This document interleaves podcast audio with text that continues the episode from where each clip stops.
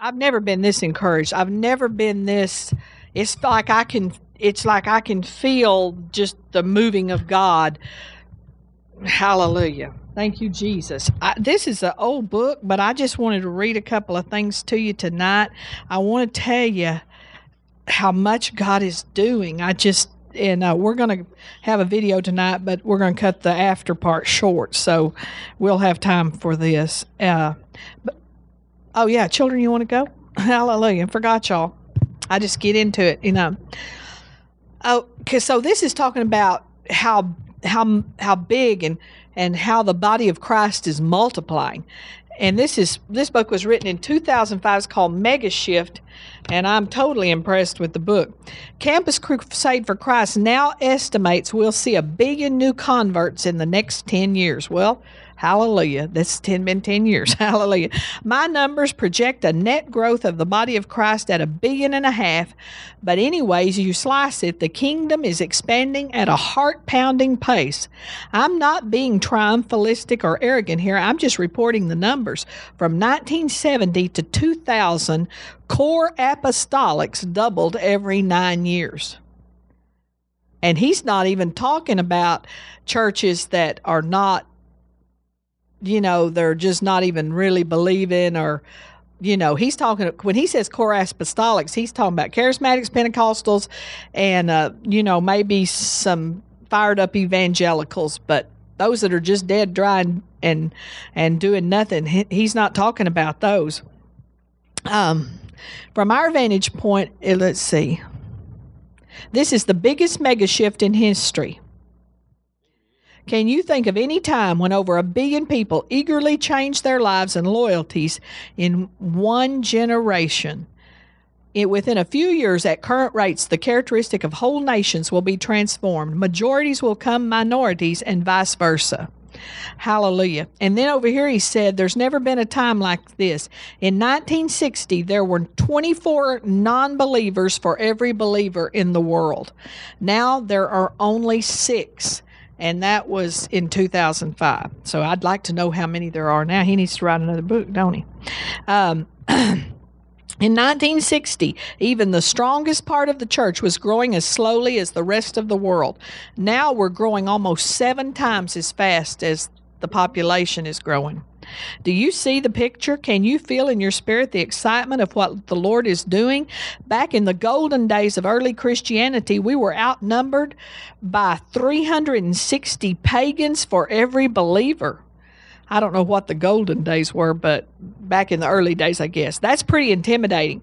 Today's one to six ratio of born again believers to everyone else is much less daunting. The family of Jesus Christ is growing so fast that if our growth simply continues at today's pace, most of us living today will see the fulfillment of Revelation 11:15. Now are the kingdoms of this world become the kingdoms of our Lord and of his Messiah, and he shall reign forever and ever. Statistically, as I said, we're heading for the grand finale by 2032 or so. But of course, that's just a fragile projection. What's more definite is you've joined a transformed army that is 707 million strong and adding more every second. This is the most massive event that you will ever touch your life. Don't be a spectator. The Father loves you, so go to Him directly and ask Him, Lord, reveal to me any sins or bad attitudes that might be keeping me from fully functioning as a member of your team. Show me the purposes and immediate plans you have for me immediate plans. Hallelujah. And as they say in baseball, tell him, put me in the lineup. In this chapter, I've tried to give you a hint about the tremendous future that awaits you. I know it sounds overwhelming, but you won't have to go unprepared. For the first time ever, we now have the ways and means to finish quickly the job that Christ gave us to do. So I wanted to kind of do an end time, I wanted to do an update tonight because it's been like three weeks since I, and I just wanted to let y'all know how big what God's doing in the world. Uh, there's 3,026 people groups in the world that have never, that are uh, not reached. They're unreached people groups. And uh, they define an unreached people. They the criteria for being an unreached people group is no Bible. They have no Bible. there's not a believer in the tribe or community or wherever it's at, and there's no body of Christ. In other words, there's no church to go to.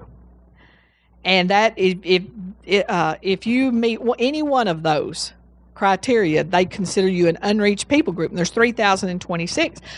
And um, this is an exciting thing. I think this is very exciting. I want, I like for churches or people that God is blessed with wealth to use it for the kingdom of God. And so there's a church, uh, Rick Warren, and he and another minister, uh, an evangelist, uh, have set themselves to go after those 3,026 unreached people groups. And I'm like, yay, yay. Because when God makes you, if God makes them a mega church, it's not so they can be in Charisma Magazine as one of the top 20 churches. And, you know, no, they should be taking because fi- tremendous finances come because of being a mega church and they need to be doing something with it we need to be hearing you know uh, we need to we need to hear what what is first baptist doing they got this huge church down there i've never heard anything I mean, and I'm not ashamed to say that. I've never heard of them doing anything. And uh, bring them, if you think that's bad, bring them in here and I'll tell them myself that they need to do something. It's time for us to stand up and be heard. But I wanted to say also from Pastor what he read about what everything Pastor Moss has said. Man, we are privileged. We are privileged. We are called out. We are set apart. We're going to watch our video tonight. It's number six. We're on number six, and this is about hosting a move of God, and it just keeps getting richer and richer. This one is rich. It's about 26 minutes.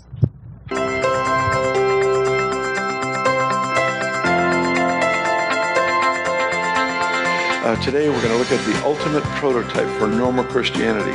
This has been a central theme for me in, in my teaching focus since 1979. I had an unusual encounter with the Lord in May of 79. It shifted everything in my approach to Scripture. I, I'm not going to go into it now, except this is part of the product of what happened for me in that encounter. So take your Bibles, open to 2 Samuel chapter 6. 2 Samuel chapter 6. If we were to do a more extensive uh, study, uh, I would take you into 1 Chronicles 15 as well, as that is, uh, is kind of a sister passage. It's running in tandem uh, with this particular record. One of the things that, that I love so much about revival and about just the moves of God to be honest with you, part of what I like is the fact that they're unpredictable and they're messy. Um, I'm suspicious, if anything, that's too squeaky clean. You know, and to me, it's kind of funny when somebody says, well, this is out of order. Yeah, have you ever seen a child born? According to God, that's, that's perfect order. According to the kid that's screaming, and the mess that's created all around the room, it doesn't look like great order to me, but it's, it's, it's an order that produces life. All divine order is for the purpose of life. It is not for the purpose of structure. It never serves itself. It is always because it gives place to the, it's the most full expression of life. That's what order is for, all right? So in this uh, great outpouring of the Spirit that we are experiencing and are going to be see increasing. Uh, my theme verse is um, about the oxen, that where there's no oxen, the manger is clean, but much increase comes from the strength of the ox. So if you're going to have a move of God, get a shovel because you will need that to stay up with what God is doing because it's just automatic that messes get created. How many of you already, you've already been become aware of that one? And sometimes we're the ones that make the mess, which is real embarrassing, but we'll uh, we'll just kind of leave that one there. All right, 2 Samuel chapter 6. Let me tell you what happened here. When Saul was king, he really lost regard for the presence of the Lord he lost value for the presence. The presence was this golden box with cherubim on it, uh, rings on the side, long poles. They would cover it so nobody could look upon it. But it was this as it, as it would travel. But here's this Ark of the Covenant where the presence of God would rest. Inside the Ark of the Covenant, the box was three elements the tablets of stone, the Ten Commandments, the almond rod of Aaron, a dead rod that budded in it actually came to life in God's presence, and a jar of manna. The Ark of the Covenant was also called the Ark of Testimony. What is on top of the Ark of the Covenant? Two cherubim. But what is between the two? Does anybody remember? Mercy seat. So the mercy of God rests upon the testimony of God. So every time you share what God has done, you have ushered in the mercy seat of God in before somebody's life. This is the privilege of who we are, is carrying the mercy of the Lord and introducing people to the mercy of the Lord. And every testimony you have of how God healed, delivered your own story, of God transformed your life, that story ushers in the mercy of God for people to draw from. All right? Saul had lost regard for the presence of the Lord. And in the process, the Philistines actually came and stole the Ark of the Covenant. It's, it's a disastrous story, but it's actually very funny. They, they, they took, you know, how do you steal God? They, they just did. They somehow, they took the Ark of the Covenant and they took it to one city, and in that city, all the men broke out with hemorrhoids. I didn't write this story, I'm just reporting it. They took the ark to another, another city, and everybody broke out with hemorrhoids there. I think it was finally the third city. The men of the city said, No, you're not bringing that here. Rumor had gotten around. It was, the presence caused a lot of pain for some people. So. it's hard not to visualize, but I'm working at it. So they put it in the house of their god, Dagon. And they got up in the morning, and their god, Dagon, had fallen on his face before the ark. So they set it upright. I don't remember how many times. I think it was, it's at least two times, if not three. Next day again, it was on its face before the presence. Finally, when it fell, the head fell off and the hands fell off because uh, everything bows to the name of the Lord.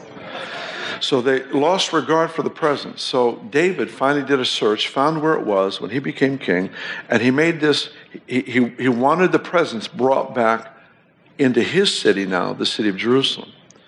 And so he, uh, he got everybody ready. Everybody was all excited. They went and found it. They got this brand new Rolls Royce of ox carts. and a couple really fine oxen, and they put the, the presence on this ox cart, and they began to sing and dance and celebrate as God was being restored to the city of Jerusalem, as the presence of the Lord was coming back. And on the journey, an oxen stumbled, and Uzzah reached out to steady it, and God killed him.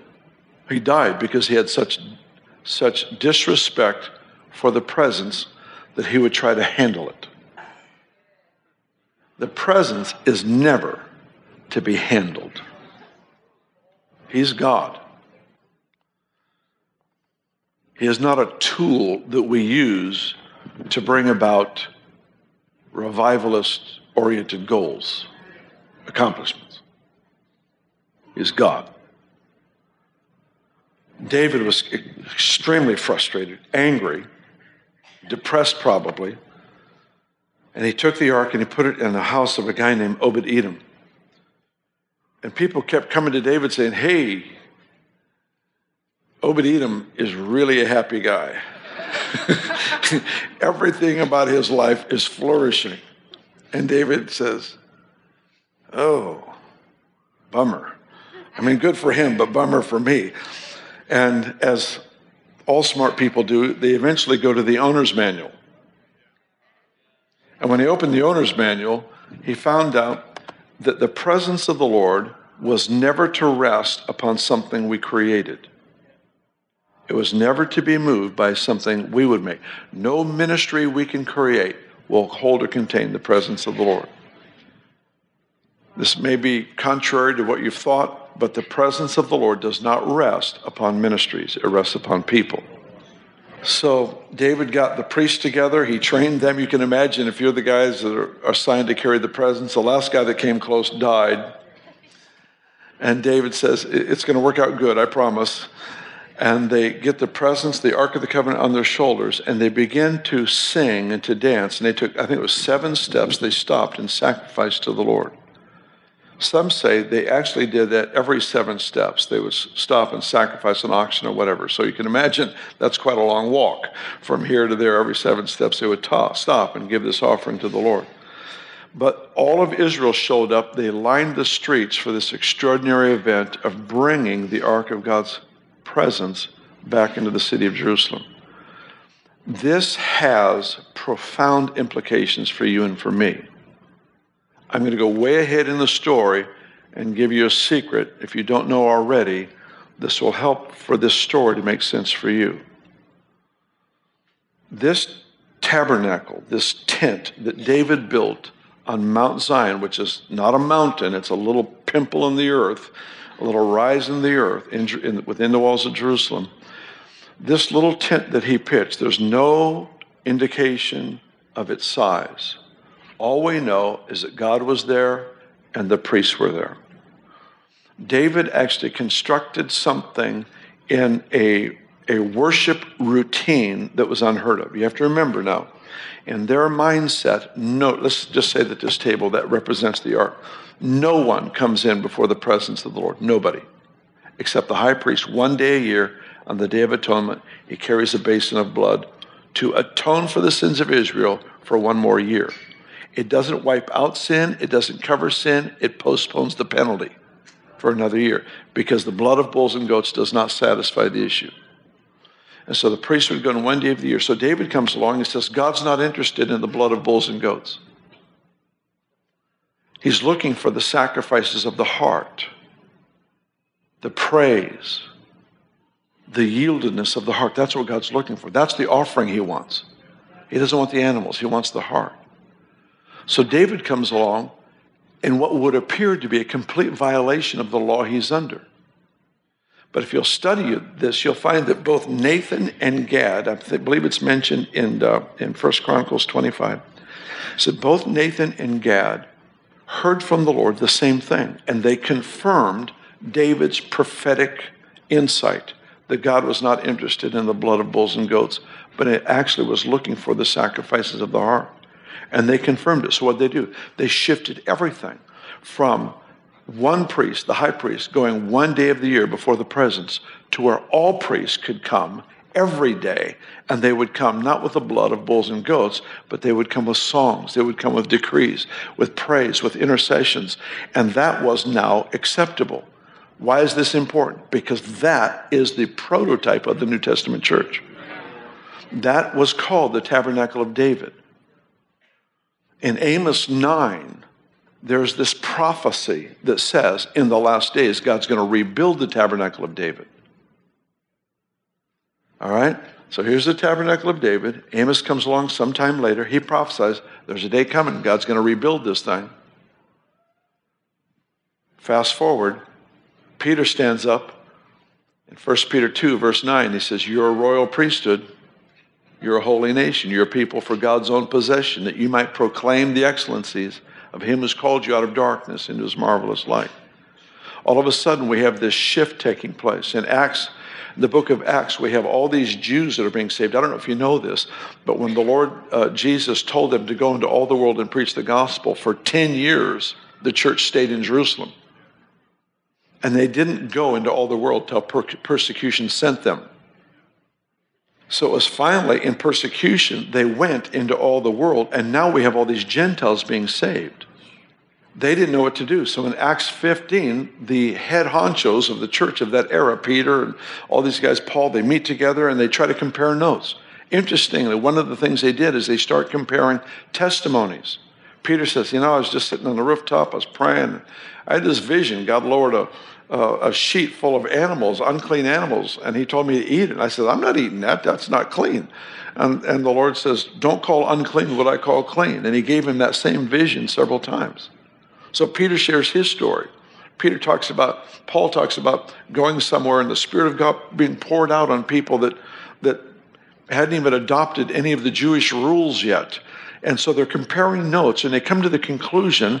And finally, James, after hearing all this, James was kind of the head guy in Jerusalem, as I understand it. James comes along and he says, Hey, everything you guys are talking about is, is in the book.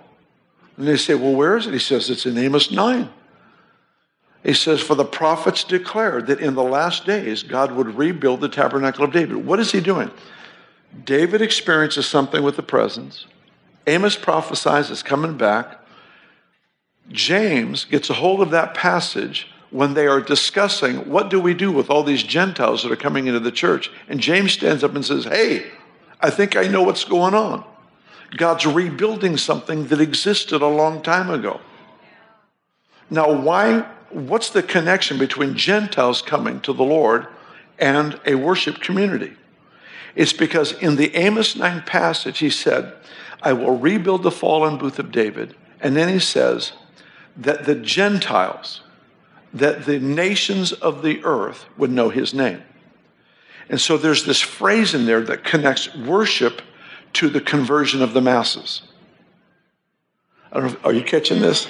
I, am covering like, you know, a thousand miles and we're flying fast. So just kind of hold on tight here.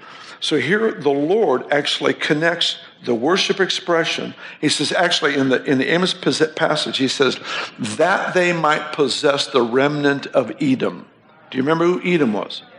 Edom. Edom is the land of Esau. All right? So we've got Jacob and Esau, We've got Jew, we've got Gentile. And he says, This is being built, this is being restored, a worshiping community. Why? Because God wants to possess the land of Edom. So interestingly, worship being restored is what brings the breakthrough in the heavenlies for the massive conversion of Gentiles. In fact, you know what? Let's just push this a little bit farther, which I'm glad you asked me to in, Isaiah 62, I'm going way ahead of myself on this. We'll, we'll, we'll back up in a moment and uh, close by reading the actual passage. But in Isaiah 62, he says, he says, go through, go through the gates, clear the way for the people, remove the stones and the dusty rubble, cast up a highway before God. All right, picture this. Go through, go through the gates. The gates, just a few verses early, this is Isaiah 62, verse 10 just a few verses earlier, in Isaiah 60, verse 19, he says, The gates are praise, and the walls are salvation. So remember, we're looking at context. We're not just looking at prophetic themes, themes all through the Bible, at the context. The context is the gates are praise. So in Isaiah 62, he looks at the people of God, he says, Go through the gates, which is what? Praise. In the city of God, the city of Jerusalem, of heaven, what are the gates made out of? Pearls. The gate is made out of one huge pearl. That's a weird picture. What are pearls made out of? How are they formed? Irritation. The sacrifice of praise. That which is contrary to how I feel, how I think, and how my circumstances are doing.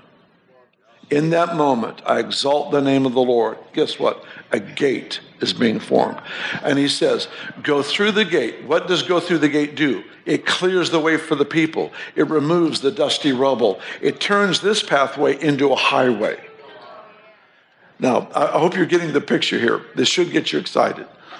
Because when the worship when the when the church becomes a worshiping community, it is as though every time you raise your hands, and sing songs of praise and honor and thanksgiving and worship to the Lord.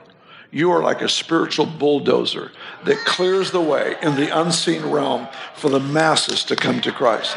That's, yeah, come on.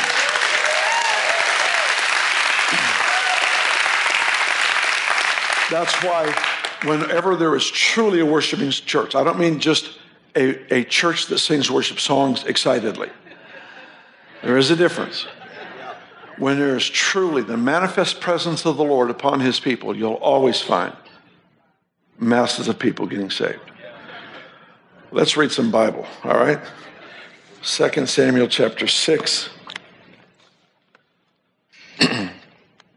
David gathered, again, verse uh, 1 of chapter 6, choice men of Israel 30,000, he arose, went with all the people who were with him from Baal Judah, to bring up the ark.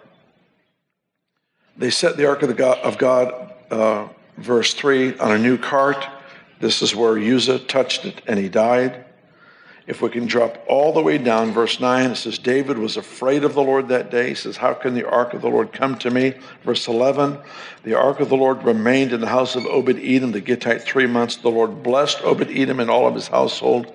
Verse 12, it was told King David, saying, The Lord has blessed the house of Obed Edom uh, because, and all that belongs to him because of the ark. So, verse um, uh, the last part of verse 12 David went and brought up the ark of God from the house of Obed Edom to the city of David with gladness.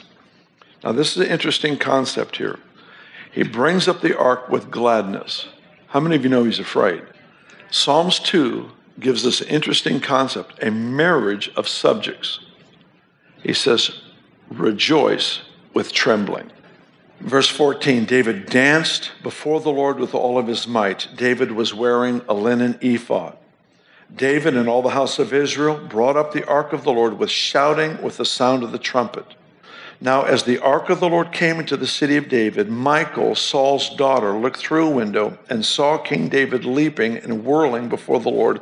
She despised him in her heart. So they brought the ark of the Lord, set it in its place the tabernacle of David uh, that he had erected for it. Jump all the way down to verse 21. We've got one more really vital point that I want to establish for you. So, what happens? David is dancing wildly. What did he do? He took off his kingly robes, his kingly garments. He set them aside. He put on a linen ephod, which is basically a, like a priest's undergarment. And he's dancing wildly before the presence of the Lord. Please notice, he danced before the presence, not after. Wherever David dancing, wherever dancing David went, the presence went. Anyone can rejoice after he shows up. David rejoiced and God would show up. So he did this all the way into the city. Michal is not there. So I ask you, all of Israel is there. Everyone's there except for Michal, his wife. She's in the palace. She looks at the window. She sees David dancing wildly. And when he comes home, she says, no, better look at it, verse uh, 21. David said to Michal, I'm sorry, uh, verse 20 is the one we need. David returned to bless his household. Michal, the daughter of Saul, came out to meet David and said, How glorious was the king of Israel today. And anybody detect sarcasm involved here? How glorious was the king of Israel today, uncovering himself today in the eyes of the maids of his servants as one of the base fellows shamelessly uncovers himself. David said to Michal, It was before the Lord. This is this this comment is below the belt. this is the best comeback I've been able to find in the scriptures. David said to Michal, It was before the Lord who chose me instead of your father and all his household. Ooh. Spare no punches, David. My goodness. to appoint me ruler over the people of the Lord, over Israel. Therefore, I will play music before the Lord. Verse 22 I will be even more undignified than this. I will be humble in my own sight. Interesting. To be undignified before people is often to take on humility for ourselves. He says, But by the servants of whom you have spoken, I'll be held in honor. Here's a key verse. Therefore, Michal, the daughter of Saul, had no children to the day of her death. All right, here's the deal Michal's in the palace. All Israel is lining the streets, but she is separate. Do you understand how foolish worship looks for someone who is not a part of it?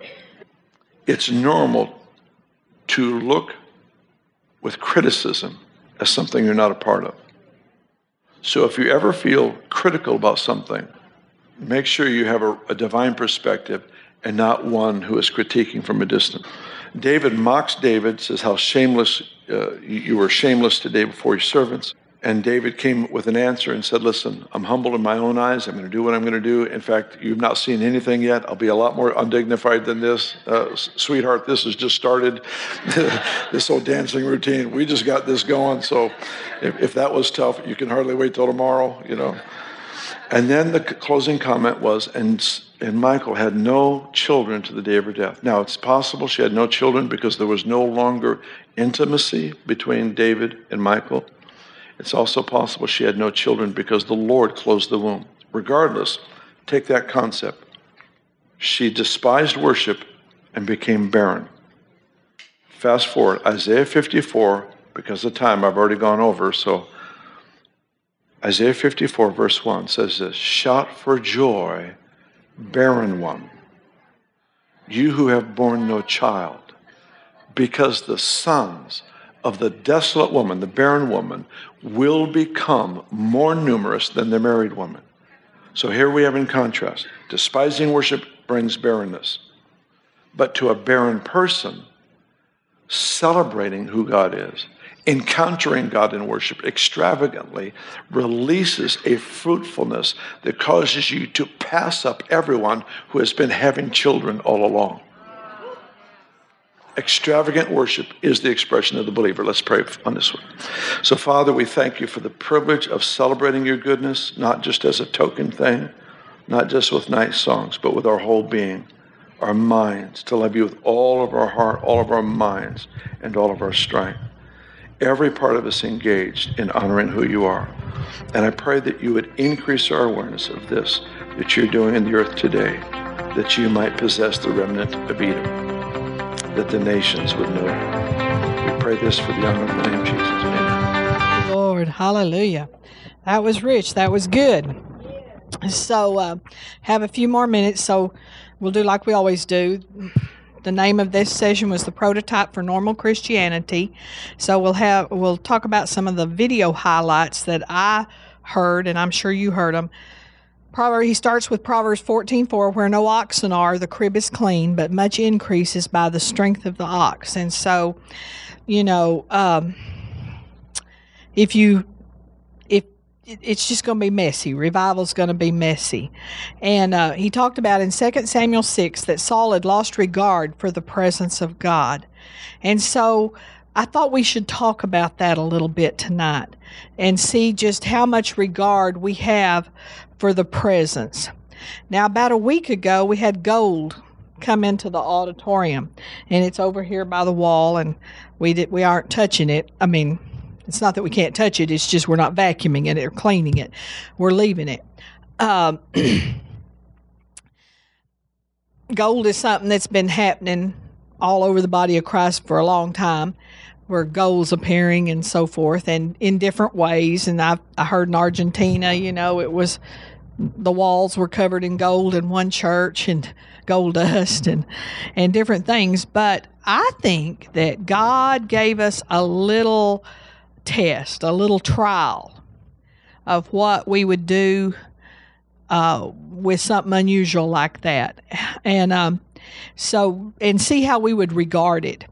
So, you know, there would be some ways that we could react that would not be, um, um, that might not be the best way to react if we want to demonstrate to God that we have a we have a regard for the supernatural, we have a regard and it's okay with us to have unusual things happen in church and and we're okay with revival, Lord, and we're okay with it being messy and so forth. Um, one way not to react would be to try to put the gold dust or it's not really dust, it's more like flakes, and uh, to put it over in the natural. In other words, well, a person or a bug did it, or, you know, or whatever. But let me tell you, no person did that. You know, no person did that. Hallelujah.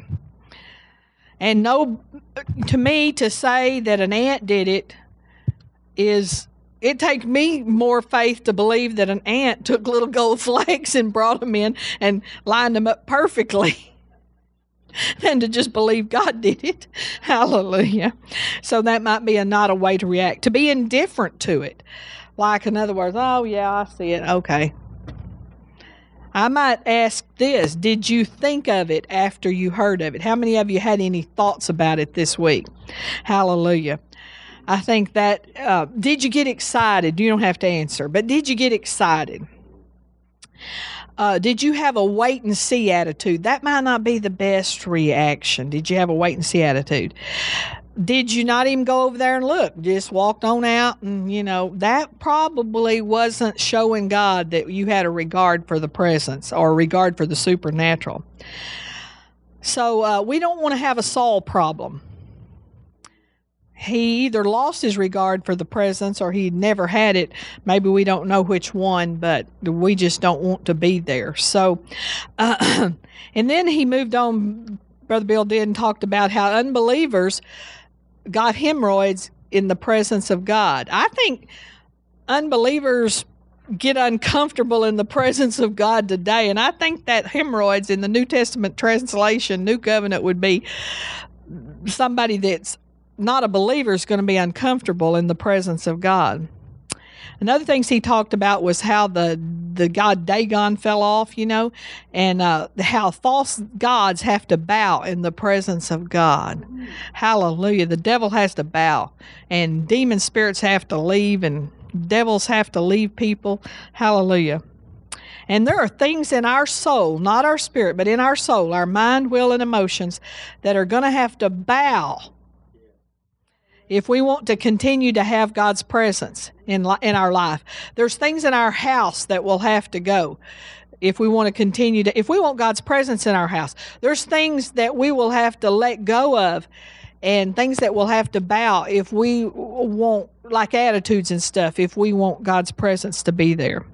And then he talked about the man that tried to handle the presence. In other words, he reached out because he didn't have respect for the presence. And um, that had to do with, uh, he mentioned that the man had tried to control the presence of God.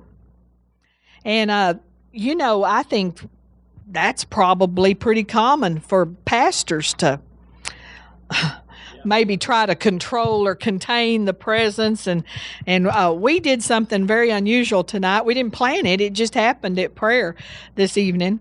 And um, and we we uh I, I, don't even remember what we were praying towards the end but then we just said let's go around the room and decree something that we're okay with uh, something supernatural that we're okay with. And so people you know they started at first in pretty general things about healing or stuff. And then I said, well, let's go out there deeper. And so we decreed some things that we're okay with if it happens in this church.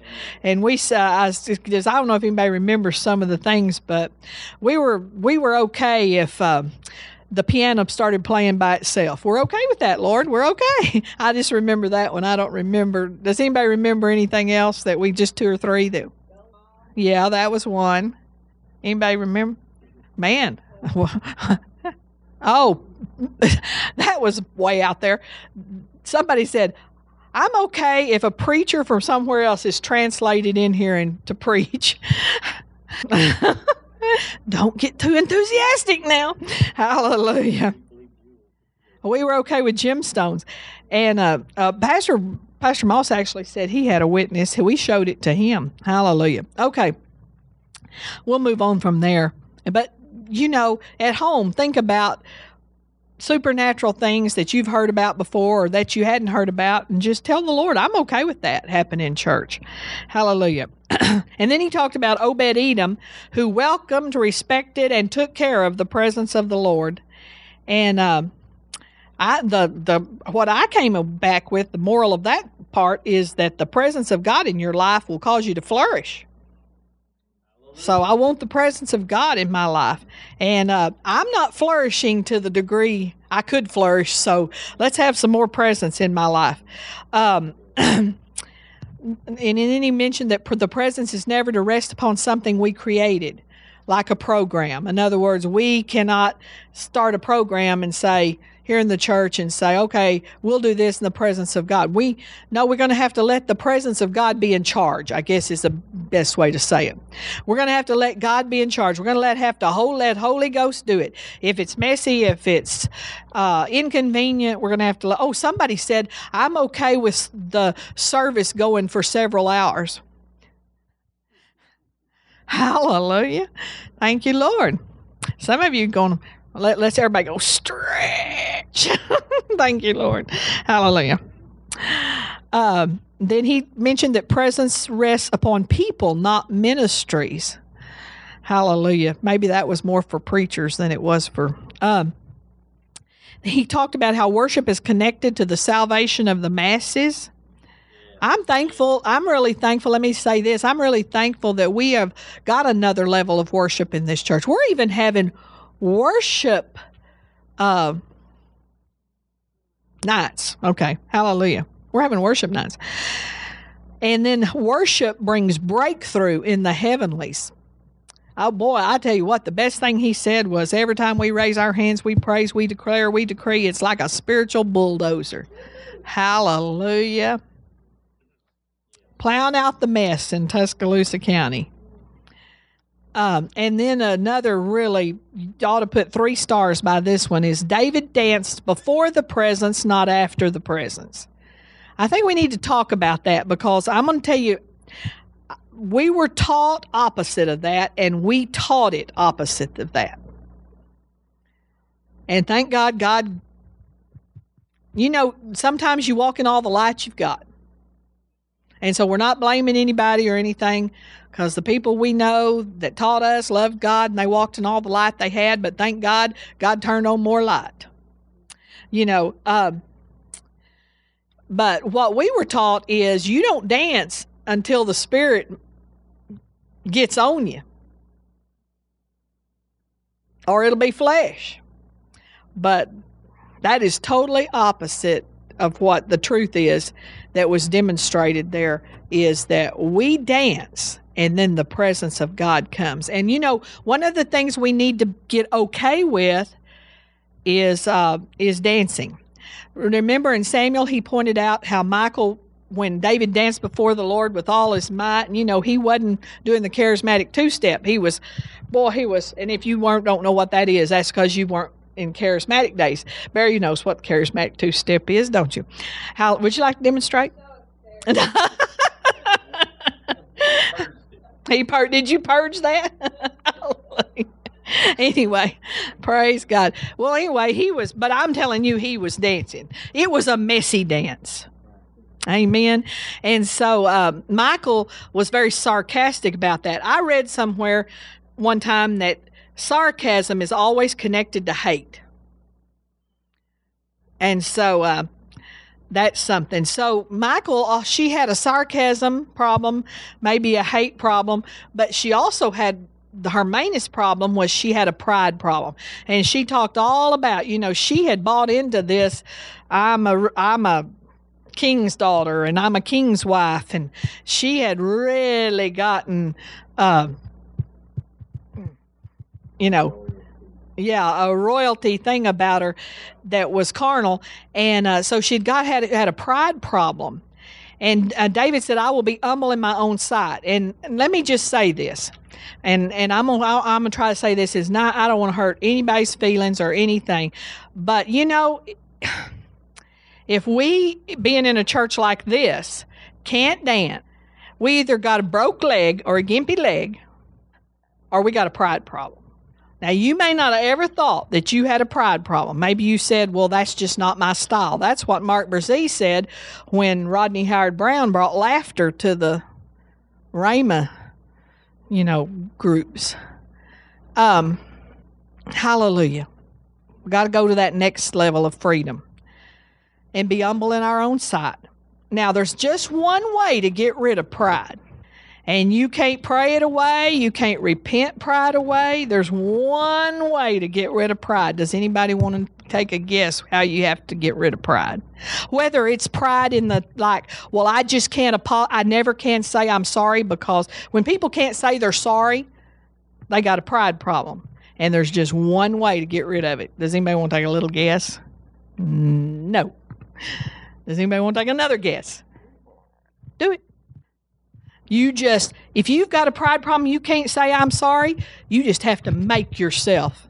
The next time you goof up, mess up, say something, you have to make yourself go say, I'm sorry. And that breaks it. You might not break all of it the first time, but you say you do it. If you make yourself so accountable that every time you mess up, every time you yell at your husband, every time you, you know, and you know, we say, well, that's not even sin to yell at your husband. Well, hallelujah. you know, it's like, well, that word, that word, I that word I say, that's not sin. Hallelujah, praise God. Well, you might need to, you know, hallelujah. but there's only one way to get rid of that pride, and if and and that's to do it. And there's only one way to get rid of any other kind of pride.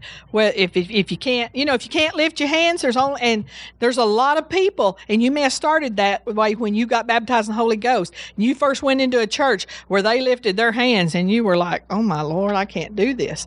But the only way to get rid of it is to do it. And now it's just like that is just the easiest thing in the world. Hallelujah. So we'll we'll get off that real quick. Lesson number one, because that was all just under the highlights from the video. Lesson number one, that's all we're going to cover, is what happens when the world starts coming in. That's the name of it. And under that, he pointed out this is very short. Revival is messy.